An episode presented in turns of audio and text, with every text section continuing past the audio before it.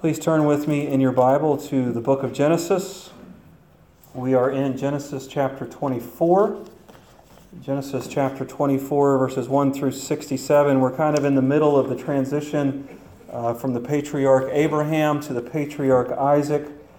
We kind of see this very clearly in chapter 24 as we will have the last recorded words of Abraham here at the beginning of chapter 24, and even at the end of this account, when the servant returns, he does not report to Abraham, but he reports to Isaac instead.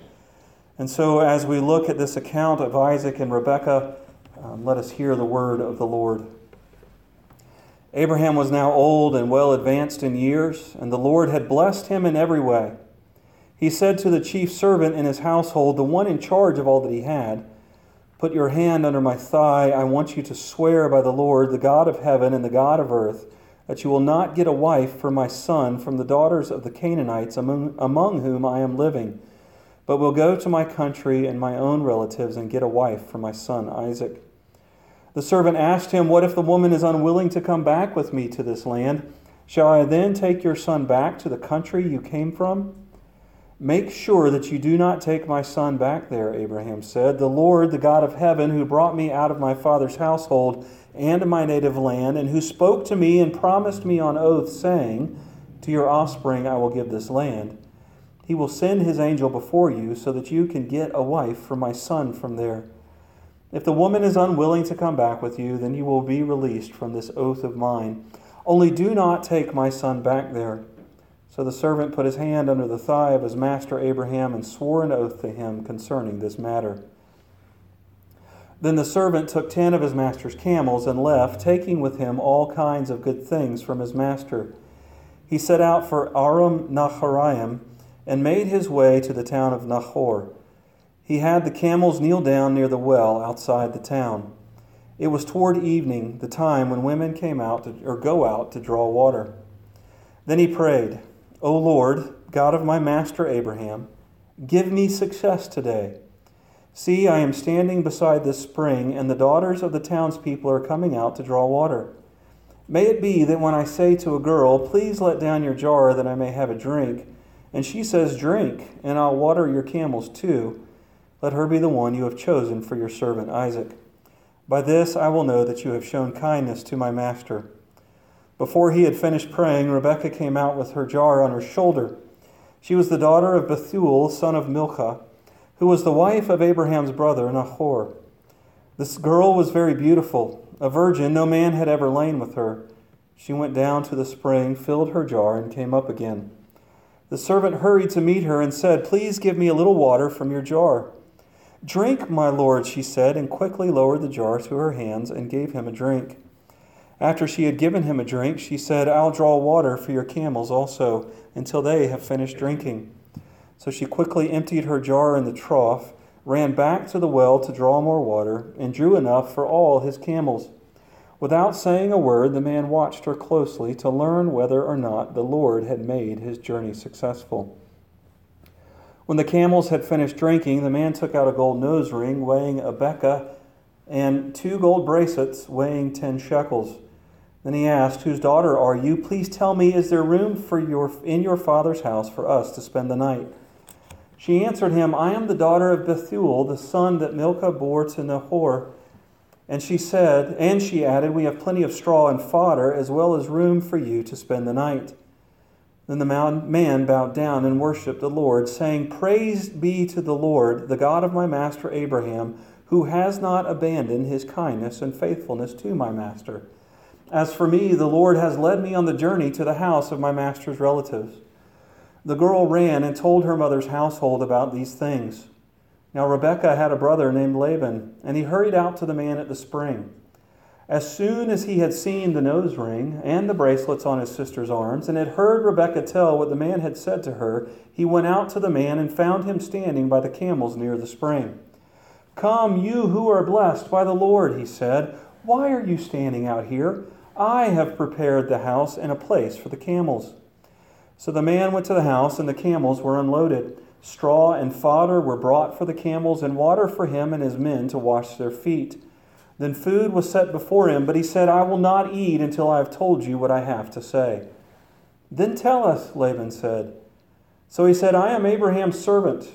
The Lord has blessed my master abundantly, and he has become wealthy.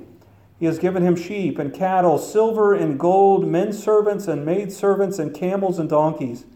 My master's wife Sarah has borne him a son in her old age, and he has given him everything he owns. And my master made me swear an oath and said, You must not get a wife for my son from the daughters of the Canaanites in whose land I live, but go to my father's family, to my own clan, and get a wife for my son. Then I asked my master, What if the woman will not come back with me? He replied, The Lord, before whom I have walked, will send his angel with you and make your journey a success, so that you can get a wife for my son from my own clan and from my father's family. Then, when you go to my clan, you will be released from my oath, even if they refuse to give her to you. You will be released from my oath. When I came to the spring today, I said, O Lord God of my master Abraham, if you will, please grant success to the journey on which I have come. See, I am standing beside the spring. If a maiden comes out to draw water, and I say to her, Please let me drink a little water from your jar, and if she says to me, Drink, and I'll draw water for your camels too, let her be the one the Lord has chosen for my master's son. Before I finished praying in my heart, Rebekah came out with her jar on her shoulder. She went down to the spring and drew water, and I said to her, Please give me a drink. She quickly bowed her jar, lowered her jar from her shoulder, and said, Drink, and I'll water your camels too. So I drank, and she watered the camels also. I asked her, Whose daughter are you? She said, The daughter of Bethuel, son of Nahor, whom Milcah bore to him. Then I put the ring in her nose and the bracelets on her arms, and I bowed down and worshiped the Lord. I praised the Lord, the God of my master Abraham, who had led me on the right road to, the, to get the granddaughter of my master's brother for his son. Now, if you will show kindness and faithfulness to my master, tell me. And if not, tell me, so I may know which way to turn. Laban and Bethuel answered, This is from the Lord. We can say nothing to you one way or the other. Here is Rebekah. Take her and go and let her become the wife of your master's son, as the Lord has directed. When Abraham's servant heard what they said, he bowed down to the ground before the Lord. Then the servant brought out gold and silver and jewelry and articles of clothing and gave them to Rebekah. He also gave costly gifts to her brother and to her mother. Then he and the, mem- and the men who were with him ate and drank and spent the night there. When they got up the next morning, he said, Send me on my way to my master.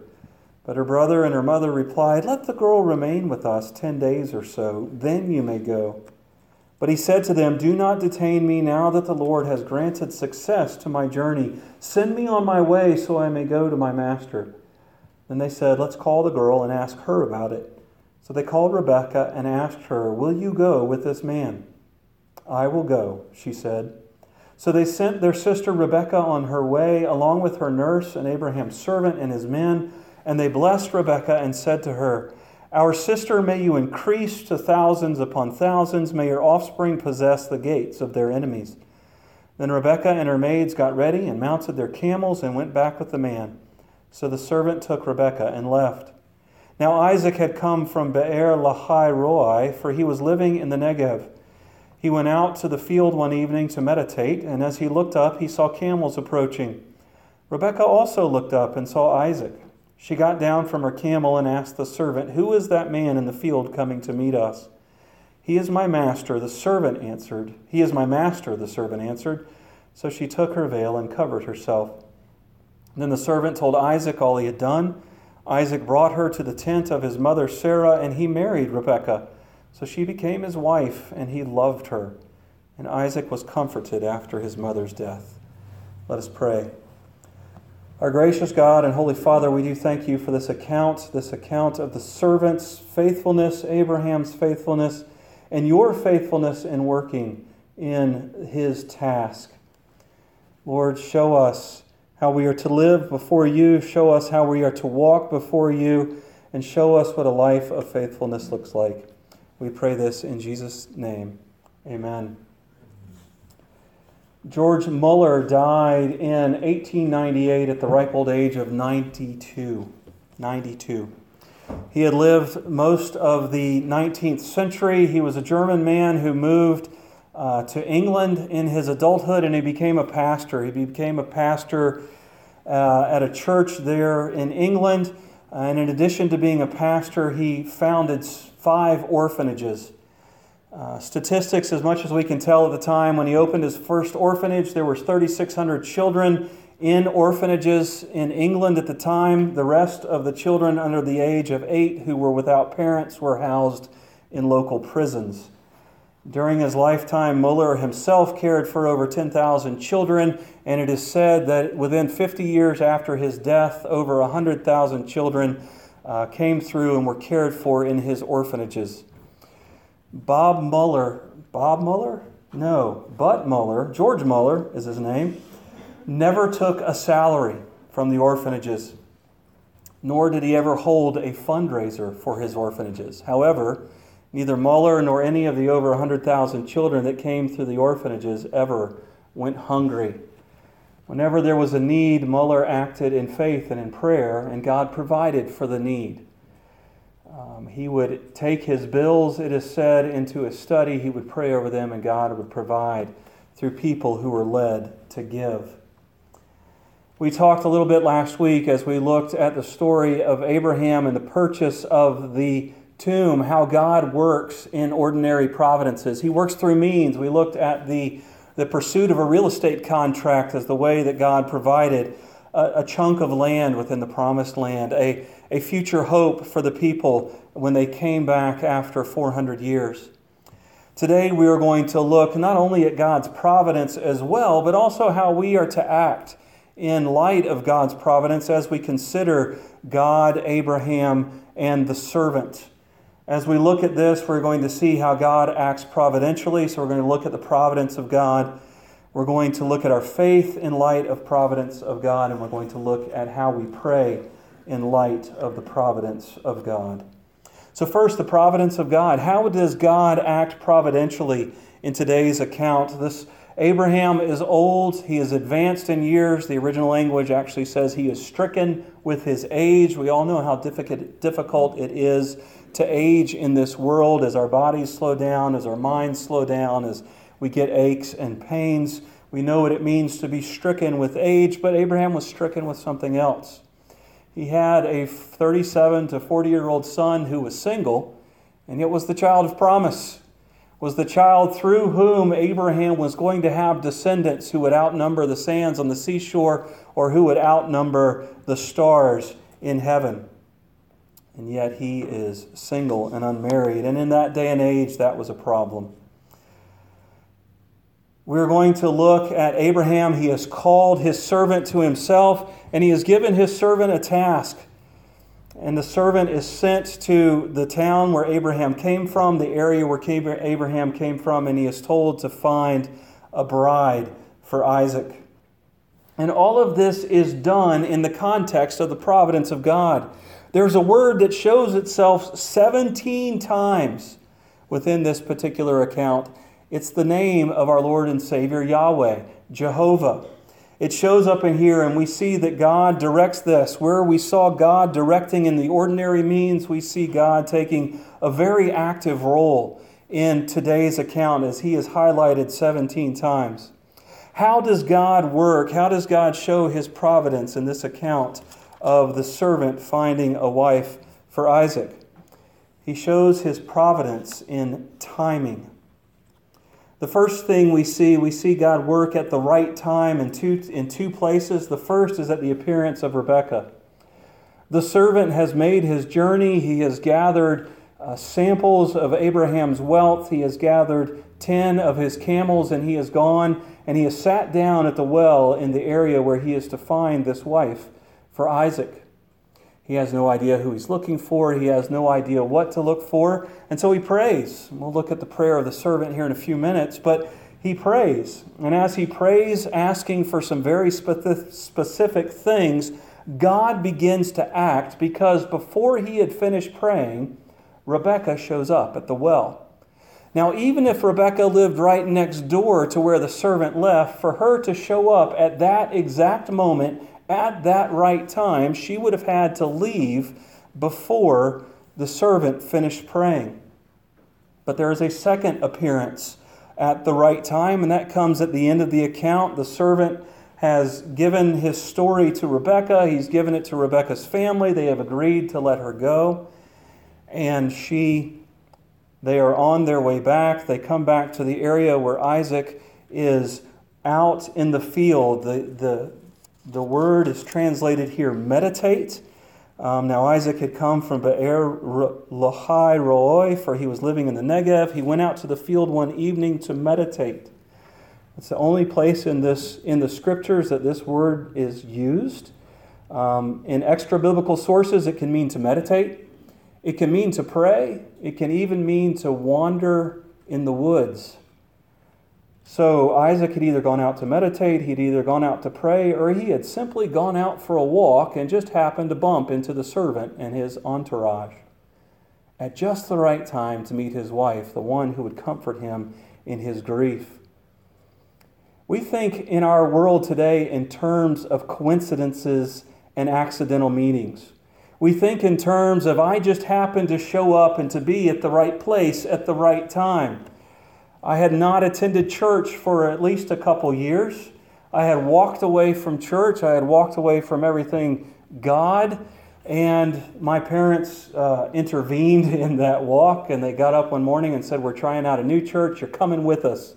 I kind of grumbled at dad a little bit. He says, You're living in my house, you live by my rules. So I got up early the next morning and went to church. I happened to be in the right place at the right time to see a young woman walk through the door who tickled my fancy just enough to say, Hey, I'm coming back again. Two years later, I, I, married the young woman, and uh, we have celebrated 24 years this past week of marriage. Um, I happened to be at the right place at the right time, which seemed to me to be a coincidence, but it wasn't. It was God working in time to bring me to that place. There's no such thing as a coincidence, there's no such things as accidental meetings. God orchestrates everything so that the right time and the right place is for His glory, is for our growth, is for our walk with Him. Have you ever stopped to think about where you are in life right now? Have you ever looked at all those coincidences in your life that have brought you to this very place right now? Have you ever thought about some of the painful events in your life that have brought you to the place that you are right now? Have you thought of some of the joyous events that have brought you to the place that you are in your life right now? Do you know that nothing happened in your life that was a mistake? Some of you may have been drugged here this morning against your will. But God wants you right here, today, for some reason. God wants you where you are in your life right now, today, for some reason. You have experiences, you have the family that you have, the job that you have, the friendships that you have, the hobbies that you have, the experiences that you have had, the stumbles that you have had. Everything that has happened in your life, God has orchestrated to, to bring you to the point where you are in your life so that you may minister for Him and to shine His glory. Nothing has been accidental in your life.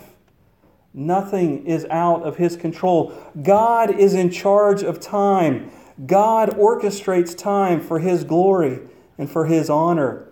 And we see this in a special way in Galatians chapter 4. But when the time had fully come, God sent His Son, born of a woman born under law to redeem those under the law, that we might receive the full rights of sons. Because you are sons of God, because you are sons, God sent the Spirit of His Son into our hearts, the Spirit who cries out, Abba, Father.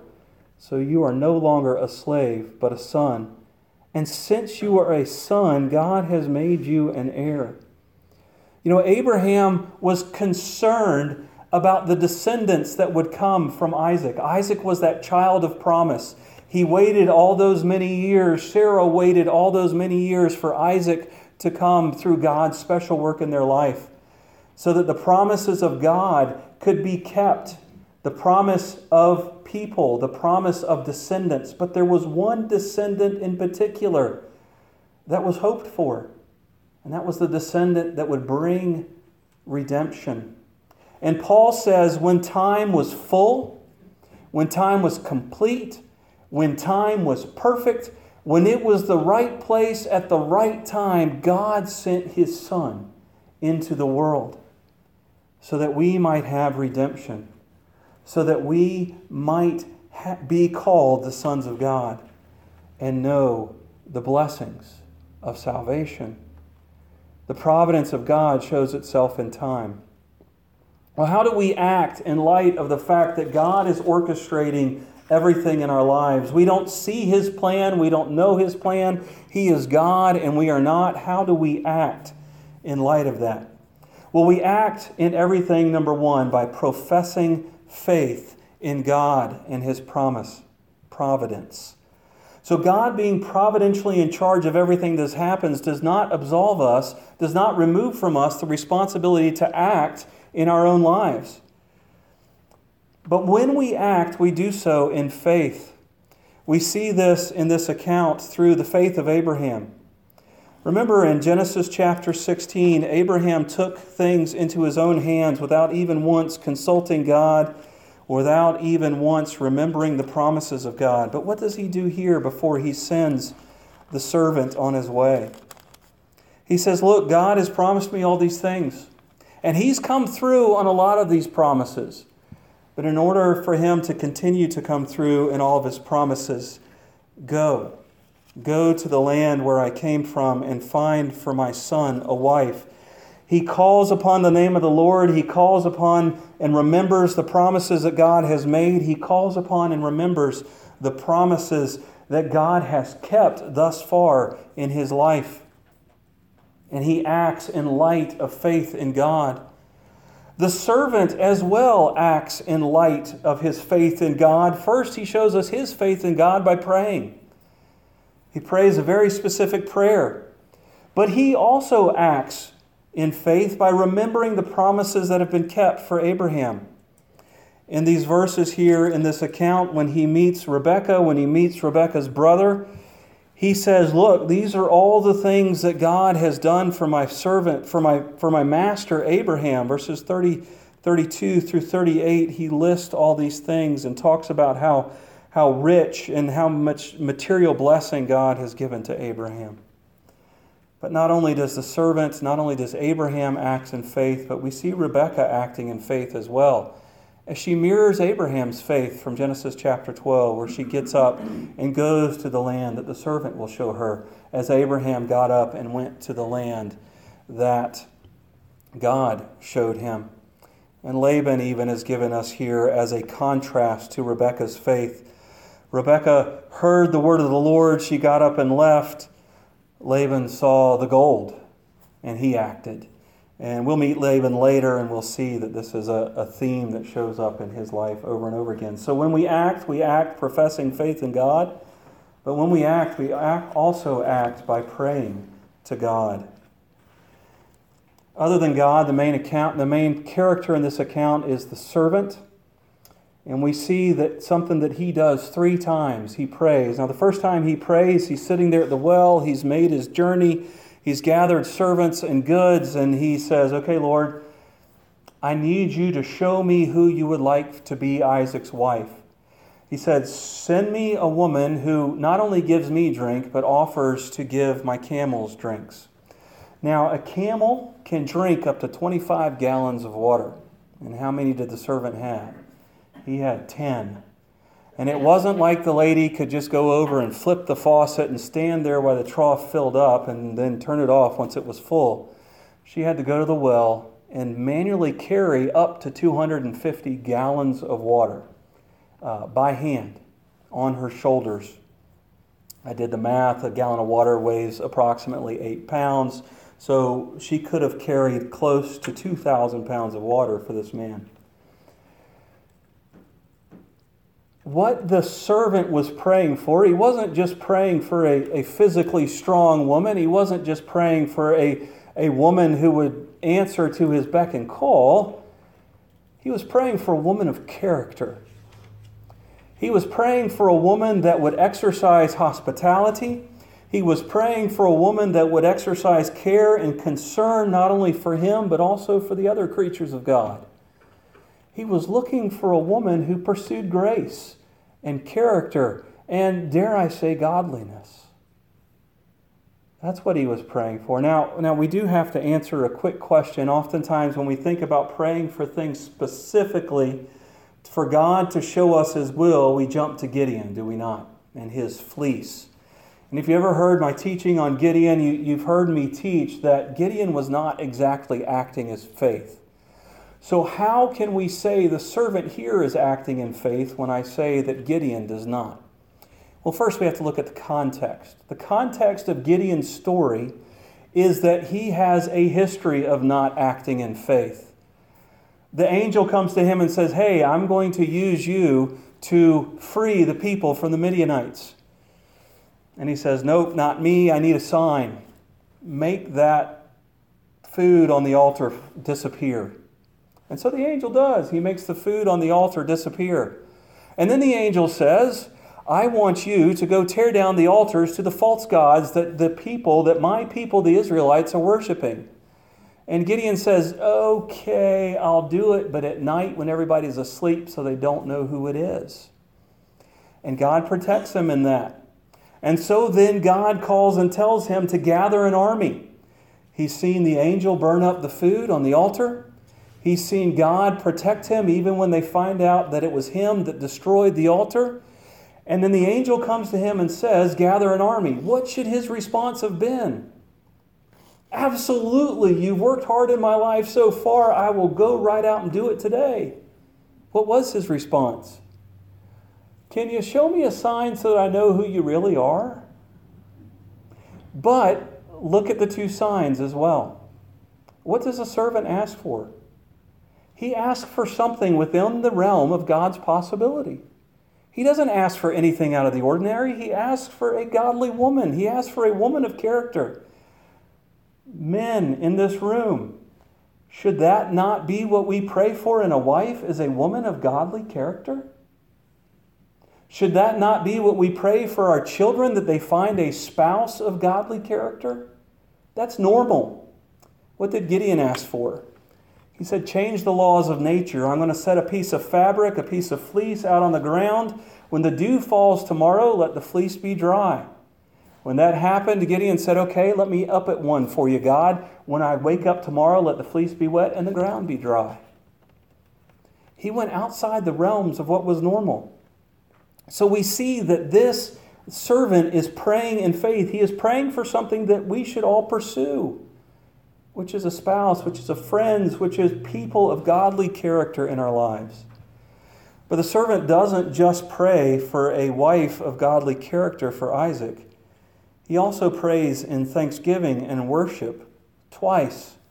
In verse 26, we see the servant pray for the second time. Rebekah has done what he had hoped she would. He finds out that she was who he hoped she would be, the granddaughter of one of Abraham's brothers. And he prays and he thanks God for answering his prayer so clearly and so quickly. And in verse 52, when the family agrees to let Rebekah go, he prays to worship and thank God again for God working everything out for good. How many of us have prayed for stuff in our life? God, I've got a decision I've got to make. I have a job I need to take, or a spouse I'm looking for, or a move that I think I need to make, and I need your guidance and I need your wisdom. And how many of us, when God gives us that guidance and that gives us that wisdom, forget to say thank you? Forget to worship Him for the, for the leading that He has given to us in our lives. In Luke chapter 17, verses 11 through 19, we meet 10 men. Jesus is walking to Jerusalem, and 10 men meet him, recognize who he is, and say, Lord, cleanse us of our leprosy. He says, Be healed, go show yourselves to the priest, and be declared clean. And they leave. They get a little ways away, and one of them says, Wait a minute. I've just been given every blessing. I've been given every opportunity to reintegrate myself into society. I've been given every opportunity to feel the love of friendship and family and acceptance within a community and not having to live outside of the city walls with a bunch of other sick people that everybody avoids. And he turns around and he goes and he says, Thank you. Thank you, Jesus. Thank you, God, for giving me what I asked for. Jesus says, Where are the other nine? And we're kind of left there. Are we the other nine? Or are we the one servant? Do we thank God when He answers our prayers of faith? Do we thank God when He shows us His providence in our life? Today we saw the providence of God working out in the timing of Rebekah and Isaac meeting each other. Today we see that as we act in light of God's providence, we are to do so professing faith in God. And we saw as well that we are to soak that process of action in light of the providence of God by, in prayer, by praying to God, both asking for guidance and also thanking Him and worshiping Him.